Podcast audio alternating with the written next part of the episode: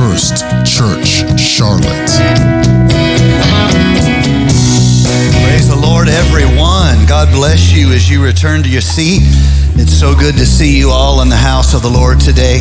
Great to have uh, Nathan Melix and his wife and his boys here in the service. We love them. They're doing a great work down in Myrtle Beach. And, uh, you know, people, when they, they lose their consecration, they always go to the beach. Have you seen that?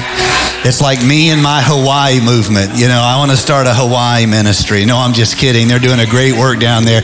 Take it from me, there is lots of people in Myrtle Beach who need lots of Jesus. and so, um, but if you get a chance, make sure to give them a hug. And uh, we're honored to have um, uh, Nathan and also his sister Nicole as a part of our extended ministry team here at First Church. And if you get a chance, uh, get, let them know that when they're here, let them feel our affection. We want to practice Thanksgiving as a spiritual discipline, just like we would prayer, just like we would fasting. We practice Thanksgiving. Can I have a great big amen? Uh, so, those of you visiting with us, thank you for uh, visiting with us. We, we love to get to know people. We, we throw our hearts at people. Sometimes we, uh, sometimes we get on people's nerves because we throw our hearts at people, but we want God's blessing for you. Uh, we want God's goodness uh, upon you. And it's not enough for you to, to kind of be saved. Now, that's a big deal, don't get me wrong, but Christ came that you might have life and life more abundantly. And as a ministerial team here at First Church, we are obsessed with your experiencing overcoming life in Jesus Christ. It's not enough for you to get a religious shot in the arm on Sunday. We want everything you touch to be blessed. We want you to have, be victory, have victory in your faith, victory in your walk. We want to see you flourish. Can I have a big amen? That's one of the reasons why we try to do life with you. We've extended that introductory set of small groups that we do. We call the first three first steps, and the next seven we call next steps. And it's like 10 commandments. Not exactly, but um, it's really an introduce, introduction to our church ministerial staff, our operating culture, and hopefully our heart of worship and our desire to see you succeed. Um, in next steps, we begin to give you some foundations, um, some of the uh, really necessary biblical understandings for you to walk in victory. And today, uh, next steps is taught by the Simmons. Wave your hand over here to Tim Simmons and his wife beside him. Uh, they're going to be teaching that, and also the lesson one of first steps. If you haven't gone through first steps yet, excuse me, lesson two of first steps. Lesson one was last week. Uh, the inimitable uh, Tiffany Woods will be teaching uh, lesson two of first steps uh, today. And so this really, uh, guys, this is the, our church just doing everything we can to kind of throw our heart at you. We want it, look, church cannot be event based. If it's event based, then it is it's kind of like staggering from one blessing to another. Uh, it, it, has to be an introduction to the family of God. It has to be an invitation to a different way of living. And so this is us doing that. Um, we are uh, talking about. Uh, starting this Wednesday night, I, am going to be teaching uh, this fall. I'm going to be teaching every Wednesday night online. Um, on our the links are on our church website. Uh, I'm going to be teaching Celebrate uh, Freedom, and the goal of Celebrate Freedom. We already have Celebrate Recovery. What is Celebrate Recovery? If you, if anything in your life has bondage over you, if you are in bondage to anything, Celebrate Recovery is a spiritual way of thinking about having freedom from the bonds that uh, the world, the sin, the sin, the flesh, the enemy puts on us. How we break free from those active bonds in our life. Celebrate Freedom is about emotional uh, and spiritual healing. Uh, these are all necessary steps uh, for you to have life and life more abundantly. If you notice that we've uh, started a bunch of stuff, that's exactly what this is. We have introduced a whole new path, not just for people to be attracted to church, not just people to be connected to church, but people to actually live overcoming life, spiritual transformation. Can I have a big amen? Spiritual transformation is what the church is about. So if you have anything in your life you're finding with active bondage of something in your life, uh, Pastor Lisa hosts Monday night Celebrate Freedom in person here at the church. I'm starting Celebrate uh, Freedom. She's Celebrate Recovery, Celebrate Freedom. Uh, the difference of freedom is spiritual and emotional healing. Um, there is going to be two other modules. These are not like classes. These are here, let's join hands and walk together. Every one of these four portfolios are necessary for us to have overcoming life. Add to recovery, freedom, add to freedom family, and add to family flourishing. It will not matter how much you enjoy my preaching on Sunday if your family's a mess. You need victory in your family as a husband, a father, a sibling. Can I have a big amen? You need to discover your purpose, your calling, your gifts, your abilities, both in your secular, secular career and in your spiritual call. Church will never be meaningful if all you're doing is reassuring yourself that you're saved. You are gifted. God would like to invest in you. He would like you to be blessed in the city and blessed in the field. Pastor Don is focusing on celebrate flourishing. And uh, so these are all, this is not um, just a class. These four portfolios of ministry are us admitting these are the most common arenas where our faith is damaged. And even if we got a blessing on Sunday, we leave victory and step back into defeat. We want overcoming lives. We want lives of testimony. We want lives of spiritual purpose and authority. And let it happen here. Real, spiritual transformation. Let it start here among us. And can some church folks say yes? yes! I like it. All right, I've been yelling at you and I haven't even read my text. Starting a series today this is on the life of Joseph. Um, I'm entitling the series A Coat of Many Colors. Uh, this is part one of A Coat of Many Colors. We are reading at Genesis chapter number 37, reading at verse number three. Now, Israel. Israel is referring to Jacob. Uh, there was Abraham, Isaac, and the third generation of covenant promise. Somebody say covenant promise. The third generation of covenant promise was Jacob, whose name was changed to Israel. Israel. Now, Israel loved Joseph more than all his children. Already we have problems in this family. Whenever even the children can see that love is selective and unjust, that some are loved more and some are loved less, it creates a, a toxic brew of competition and unhealthy development. Aren't you glad, however, that God will own that that God is not so um, in in in some way willing only to work with perfect people? I'm so glad we see the flaws of the patriarchs because that gives me hope. Uh, because he was the son of his old age. Uh, this is another way of saying if I would have known grandkids were this much fun, I would have had them first. Um, Joseph was more, he loved him more than all his children because he was the son of his own age, his old age, and he made him a coat of many colors. This would have been very experience, excuse me, expensive because of the technological limits of the time. Uh, you can Google how they dyed clothes back then, and you will understand very quickly that to have a multicolored anything is a lot of labor of individually dyeing or stitching together. It would have made the coat perhaps the most expensive garment in all of the family. When uh, Joseph's brethren saw that their father, father, loved Joseph more than all his brethren, um, they, you know, people are going to people. Uh, they hated him and could not speak peaceably unto him. And Joseph dreamed a dream. And he made matters worse. He went and told his brethren the dream. Your brethren are not going to be happy about the dream they don't understand. The Bible says they hated him even more. Verse 19. In their hatred, they decide to harm. Um, we, we need to pray through of the toxic emotion in us because it's taking us somewhere. Yeah. It's not free. And they said one to another, verse 19, Behold, this dreamer cometh. Come now, therefore, and let us slay him and cast him into some pit. And we will say, Some evil beast hath devoured him. And we shall see what will become of his dreams then. We'll see what will become of his dreams. You know what's interesting is they will see. what will become of his dreams. They meant it as a curse, but God spun it into a prophecy. We've got to learn how to trust God with the good and the bad.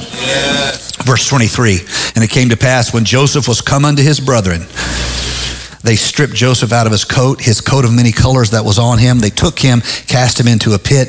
The pit was empty, there was no water in it. Um, before we talk any more about Joseph, before we talk any more about Joseph, I want us to ask a very important spiritual question that has direct impact on who we are in this generation, how God uses us in this moment, and what does it mean to bear the name of the Lord. You see, God is looking for a people who he can use to bless the world. When he spoke to Father Abraham, it wasn't just a selective promise of, I will do for you, and that's the end of the story. There was a purpose to it. The Lord said to him, Through you shall all the nations of the world be blessed. God always has a desire to bless more than perhaps we can perceive. You might think your best work is done, but God's still wanting to use you to bless somebody. You may not walk as fast as you once walked. You may not run at all anymore, but God's still looking to use you to bless somebody. And so here we have to answer this question. It matters. What does it mean to bear the name of God? There is a uh, word used in the Bible uh, that is very helpful in this respect, and it is that word ambassador. When someone is given a title, a place, a role of authority, you represent me to a people, a place, a context, a tribe. You represent me to a people, a place, a context, a tribe. You become my ambassador. What does this mean? For to represent God. If you will believe with me that you are not an accident, I know that's a statement of faith for all of us. You were not random. God blessed you intentionally. God made you intentionally. God gifted you uniquely. And God placed you together in a body of spiritual purpose and taught you that you could not find your purpose alone. Your gifts were for the edification of the body. You want to end your gifts? Yes. Leave the church. Because the gifts were never for you. Right. And if you have reinterpreted them to be for you, then you not only are misunderstanding the teaching of the scripture, try starting in Ephesians chapter number four, but you have made selfish a ministry that was intended to be for the world. You have made the house of God about the table of the Lord and not about the fields of the Lord. Y'all gonna preach with me here today? I know I'm taking a minute to get wound up, and maybe you ought to take a praise break with me real quick. Lift your voice in this house. Put your hands together if you want to. Oh God, we glorify you. We magnify you today. Holy, holy, holy Lord God Almighty, who was and is and is to come. And we bless you in the sanctuary. What does it mean to represent God? Let's talk now about Joseph. Joseph uh, did nothing wrong that was not a common mistake that a young person might make. Uh, young people feel like uh, as they come of age, and I have been them, I kind of wish I still was them. Um, uh, you feel like you're the center of the world, uh, but in truth, you're the center of your world. Uh, you feel like you're the center of the universe, but in truth, you're just the center of your universe. And that feeling of coming to your own, getting your own autonomy, your own authority, your own sovereignty, uh, it sets you up for a certain kind of set of mistakes. Um, and it's okay because everyone who has ever lived has been in some way prepped to make that set of mistakes. Hopefully, uh, you will make those mistakes without them boomeranging into larger mistakes hopefully those youthful mistakes will not uh, have you crossing paths with the law because that'll change the arc of your future life. Uh, hopefully those youthful mistakes will not in some way redound to a bad record or a really psychologically or heart damaging set of circumstances. Um, if that does happen, I want you to know it is not the end for you. It's just going to be a heavier burden to bear. God will be with you. Your brothers and sisters will support you. It will not be the end. But it's much better if our mistakes cost us little, at least in the sense of the pain of living and the uncertainty of our own becoming. Joseph really did nothing particularly wrong. It was not his fault his father loved him. Eh, it was not his fault he was the child of his father's old age. It was not his fault that his father doted on him. Uh, he was in a somewhat dysfunctional context. It was not even his fault that his older brethren hated him for it. It was not even his fault he had a dream. Uh, the closest thing to a mistake he made was not being self aware enough to understand that his brethren would not be excited about his success. Now, this is a mistake any of us can make. I make uh, mistakes of not being self aware enough all the time. I misread people's personalities. I make mistakes just like you. I, I you, you understand, this is not an, an evil on his part. This is a contextualized mistake of youth. His brothers received it with hatred. His brothers schemed to destroy him. It was not his fault. Here's the shocking thing. I don't know if you're ready for this. Um, if you let yourself think about it, it gets a heavier and heavier weight to carry. But here it is. God knew what they were doing. God saw them do it, and God let it happen. Um, there is going to be difficult in all our life. We defy that difficulty by deciding who we're going to be. We defy the, con- the context of pain in our life by deciding who we are going to be. You're going to see that more in the life of Joseph next week when we uh, talk about the second uh, law, the second cloak in his life that he will lose. Um, but he is living through this tragedy. I want to speak to myself and all of you. Difficulty not only will come, but it must come. Jesus said, These things I have spoken unto you, that in me ye might have peace. In the world ye shall. Somebody say, shall.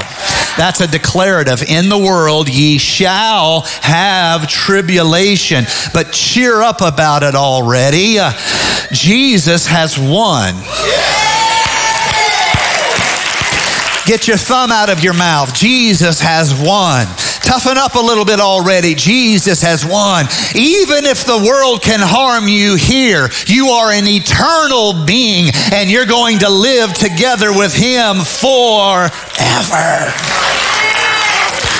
some of this pain and tragedy and sorrow and tribulation is just life. Uh, Matthew 5 45, that ye may be the children of your Father which is in heaven, for he maketh his sun to rise on the evil and on the good, and sendeth rain on the just and on the unjust. Difficulty is part of the way. You're not doing life wrong when it's hard. Lord, help me to get this in my spirit. I need it more than they do, so let it let it start right here. We're not letting we're not doing life wrong when it's hard. We're just doing life. Amen. Man that is born of woman is a few days and See, I'm discouraging you already today. But I have good news. The Lord will be with you in the valley. He is the God of the mountaintops and of the valleys. He is with you in your sorrow. He wants you to have a testimony of overcoming life by choosing to claim His promise in spite of the difficulty. I feel like having a, a, little bit of a confession here for a moment. Uh, do you ever just get tired of how hard it is? I, you just get sick of it. You just want it to be easy for a little while. Um, I, I'm not unsympathetic, but this is what I want you to know. Not all the trouble in our life is sent by God. We're a pretty good cause of our own trouble. I'll say amen in case that was a little bit too close to the truth for you. We will have problems. We will have setbacks. Hell would like to see you give up. Hell would like to see you get a narrative whereby the church is bad and you're too good for the church. Thereby, uh, you decide to give up on the church because somebody in the church did this or that or misunderstood and blah, blah, blah. You've got your little story. All you've done is built your own tree house in the tree of death, the tree of the knowledge of good and evil. And you say, I will not submit to God's plan for my life. I'll tell God what I'm going to do. Okay, enjoy your tree house. Amen. But that's not where spiritual life is. Spiritual life is about surrender. Spiritual life is about not my way, your way. Spiritual life is about God, you said I needed some crazy people in my life so I would be able to demonstrate that my heart has changed and my intention is pure. I need people who make my gifts perfect. I am not gifted alone. I need to be threaded together, knitted together with, the, oh man, I'm, I'm, I guess I might as well keep on going here. Hell would like to destroy you. 1 Peter 5 and 8. Be sober, be vigilant. Your adversary, the devil, as a roaring lion, walketh about. Don't be forgetting the walketh about over here. People quoting scripture on me. Walketh about seeking whom he may devour. Hell would like to devour you. The writer continues, but the pro, well, well, you get the idea. If hell is after you, if the devil's after you, there will be setback and trouble. Who are you going to be when everything you thought of as a blessing starts to feel like a curse? Oh, I'm preaching to real people. I don't know if was going to admit it here today. Psalms 55 and 12. For it was not an enemy that reproached me, then I could have bore it. Neither was it he that hated me that did magnify himself against me, then I could have hid myself from him. But it was thou, a man mine equal, my guide and mine acquaintance. We took sweet counsel together and walked into the house of God in company. When pain comes from the house of friends, it is a different kind of pain. And when you see Joseph stripped of his status, pleading as a young man, I've been a younger brother pleading with an older brother not to do this, not to do that. If you've ever been in that supplicative position of please don't, please don't, please, I'm sorry, it was just a dream. I don't deserve this, guys. And they're knocking him down and they're. First, they're going to kill him. How do you treat someone you're going to kill? That's the kind of beating he got that day. Finally, the eldest brother's like, no, no, no, let's don't do this. Let's sell him to an Ish, the Ishmaelite traders. I'm going to get, I got it right in the 9 a.m., but uh, if I keep saying it wrong, someone will give an interpretation here in just a moment. Um, I want you to see the offense comes from close. It is a real brokenness. My own friend Jesus said, Luke 17 and 1, it is impossible. It is impossible, but that offenses will come. It is impossible, but that offenses will come. Woe unto him through whom they come. Don't be the offender. Don't be the one who make it, makes it harder for other people to serve the Lord. Don't be the brother beating your brother down, hating him for his gifts, hating him for his title. I've never got an opportunity like he got. Join the club. Quit sucking your thumb. Yeah. Get the killer, the killer spirit off of you. Um, there's a, a, quote that that I think speaks um, to this issue of us being shaped by by anger, shaped by rage. Um, when we have this this bitterness in us, we are shaped by the violence in our mind and heart, the anger, the rage. It shapes us. That is contrary to the will of God. We are supposed to be shaped by mercy, grace, and love. He has invited us to be his sons and daughters. He has invited us to count the blessing we have received that we might bless others. Yes. This is what it means to be a Jesus follower. Um, the one author said, bitterness is unfulfilled revenge. God save us from bitterness. Um, here is the question I, I, I started with What does it mean to represent God? Imagine Joseph beat up by his brother in, in such a way that they were already planning to kill them, kill him. So there was no need to hit him softly. There was no need to be gentle with him. They were going to kill him, and they have beaten him and beaten him. And finally, one of them talks them out of killing him. And so instead of killing him, they throw him into a pit. It's not uh, the uh, Amalekites doing this. It might have been easier to bear if it had been Amalekites. It's not the Moabites doing this, but it's the people who played with him before they decided to hate him. It was the people who thought he was a cute kid. It was the people who taught him how to throw the ball, so to speak. It was the people who had learned to hate because he had something they wanted. And they sharpened their knives in their little closets of hatred, becoming more and more pity, uh, self pitying, developing their little narrative until it starts to seem like a bit of a good idea to do to him what he cannot imagine. And so here he is in the pit. Pleading didn't work. He's beaten up badly. He's bloody. He's naked. And he's waiting to see what will come next to him. And I would like you to imagine him in a pit, beaten, his brothers doing everything from spitting on him to kicking him, everything hatred would entail. I want you to imagine this. Here he is, flat on his back, looking up at this small hole of light above him. And he's thinking, how, how, what, ha- what just happened? What just happened? I did not see this coming. Nothing in my life has prepared me for this. I didn't even know they hated me. Here we find Joseph in the bottom of a pit. And we go back to ask ourselves this question What does it mean to represent God? Um, a day will come, according to God's plan. Stay with me. A day will come when all the power of empire will be in Joseph's hand. A day will come when the superpower on the geopolitical stage will invest all its authority, all its power, its thousands of brass plated chariots, its hundreds of thousands of war trained horses, its hundreds of thousands of lance bearing soldiers, its all its wealth, all its power will rest in Joseph's hand. But there's this reality, young Joseph. Egypt needs to be a place of safety for my people. It needs to be a place of hope for my people. I can't send my people to Egypt just to kill them there.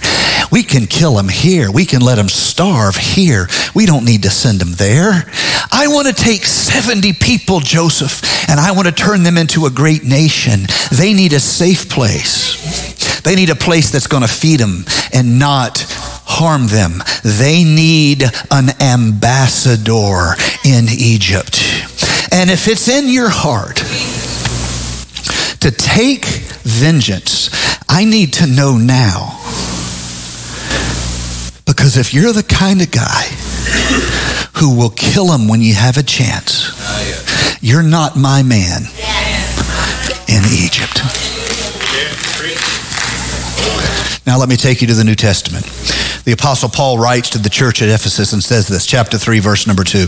Assuming you have heard, assuming that you have heard of the stewardship of God's grace that was given to me for you assuming you have heard of the stewardship of God's grace that was given to me for you. Joseph, I know you feel like you're dying. I know you're broken, but I need to see how you carry my grace. Because the day is going to come when these very men who beat you up, stripped you naked, humiliated you and sold you into slavery, they're going to sit in your hand as helpless as a baby bird. And if it's in your heart to crush them, then Egypt will not be a place for me to build a nation. What's in your heart, Joseph? What's in your heart? What are you going to do when they smite you on one cheek? Hallelujah. And so the day comes when Joseph, bearing all the glory of empire, receives his brethren. He recognizes them. They do not recognize him. Their last memory of him is a beaten, skinny, scared, bloody boy in the bottom of a pit. And now they see the prime minister to empire standing before them. He can crush them with a nod of his head. And there would have been a certain satisfaction to it because the closer the relationship, the more they know how to hurt you. There's a thin line between love and hate. Proverbs 18 and 19 says, A brother offended is harder to be won than a strong city. Their contentions are like the bars of a castle. But those bars limit our ability to connect in a future of spiritual becoming. Because whatever they did to you today, that's not who you're going to be tomorrow and you need to open your heart to the administration of the grace of God. The author of the book of Hebrews says it like this looking diligently, lest any man fail of the grace of God. What do you mean, fail of the grace of God? I'll tell you exactly what he means. God gave you grace to administer for someone else. God gave you mercy to place in someone else's hands. God gave you grace to administer on his behalf. And if you won't do it, you fail of the grace of God. And what does the author of the book of Hebrews says? A root of bitterness springs up within you, and therefore many are defiled. It's not just you anymore. It's the harm that comes to many when we can receive, but we cannot give. The first coat that he wears is the status of place and blessing. It shows God's favor upon him, but it matters who we are when we lose our status. It matters who we are when we lose our title.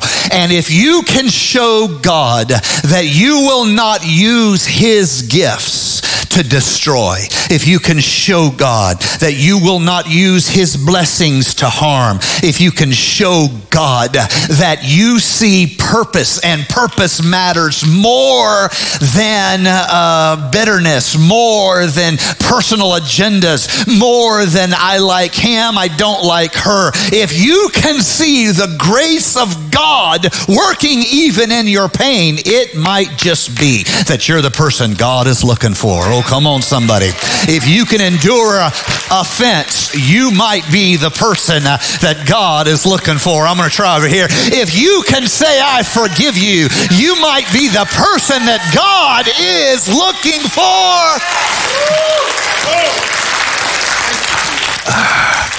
And so, with empire behind him, and armed soldiers around him, and royal robes upon him, he addresses his brethren who last saw him as a skinny, helpless, bloody boy in a pit. And he says to them, But as for you, you thought evil against me, but God meant it for good to bring to pass as it is this day to save much people. To do what? To save much. Come on, I need y'all to help me. To do what? To save much people alive. As long as your bitterness is bigger than you, you never can administrate the grace of God as long as your pain is bigger than you. You know that old saying we say that we say that goes like this: um, "The moment was bigger than they were." um, in in homiletics class, they they teach young preachers. I know because I've both learned and nowadays I'm actually starting to teach a little bit um, uh, how to communicate. And one of the things you have to learn to do in public speaking is you have to learn how to let people know the moment is not bigger than you are. Because if you don't know how to do that, it makes the whole audience nervous. All they want is someone else to get the microphone. So when you're a young preacher, you just fake it. You act like, yeah, I belong up here. Praise God. I'm, I'm, I'm, I'm a preacher from way back. And you get your camp meeting voice and uh, you fool three people. But that's where you start. Yeah. The moment cannot be bigger than you, Joseph. If you put your painful memories above God's perfect potential, then Egypt will not be a place of saving much people alive. Egypt will not be a place of 70 people becoming a nation of millions. It will be a place of death. It'll be a place where brother kills brother. The only cure for offense is forgiveness. And when we forgive, we unleash the power of God to bring good out of a bad situation. Paul said, Romans 8 and 28, and we know that all things work together for good to them that love God, to them who are called according to his purpose. Joseph's first coat is his ability to show God. Even when it hurts, I'm more interested in your purpose, your kingdom, your mission than I am in exercising my bitterness as revenge against anybody. You see a heart that God can use. So let me lead you all right now. Stand with me all across the house as our musicians come. Let me lead you all in a prayer of both repentance and acceptance. Will you follow me along? You don't have to say my exact words, but I would like you to follow the spirit of what I am saying all across this house right now. Lord Jesus, we are all of us survivors. We are all of us the people who have made it through the tears. Uh, those tears can be a limit to us, a, a glass ceiling above our spiritual potential. We can build a shrine to our own pain.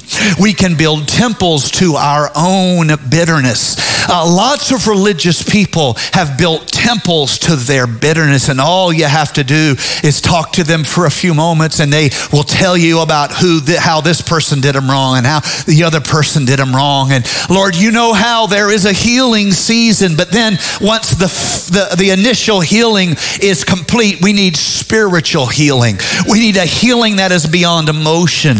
We need a healing that is beyond survival. What we need is the faith that says, God, you will use everything I've gone through to demonstrate your grace and mercy to many people. I want my life to be an administration of your grace, oh God. I pray this prayer for myself first, but I, I hopefully pray it for everyone here in this house. We want our life to be an administration of your goodness, an administration of your grace. No matter what we've gone through, no matter what we face, no matter what we have gone through, you are our healer. So I want to take a moment right now and I want to say thank you for healing us. I want to say thank you for healing us, oh God.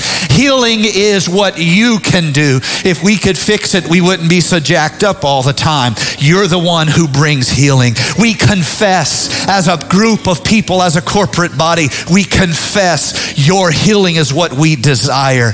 You know the pain. You know what happened to us in a, a certain season of our life. You know when we overheard what was said about us. You know the boardroom I was in and I heard them talking about me and they didn't know I was listening. You know the battle I fought with it, oh God. You know the, the, the prayers I had to pray and you know the bitterness that rose up in me. God, that cannot be the glass ceiling above my ministry. That cannot be the limiter on my spiritual potential. You have sent me to administrate grace, oh God.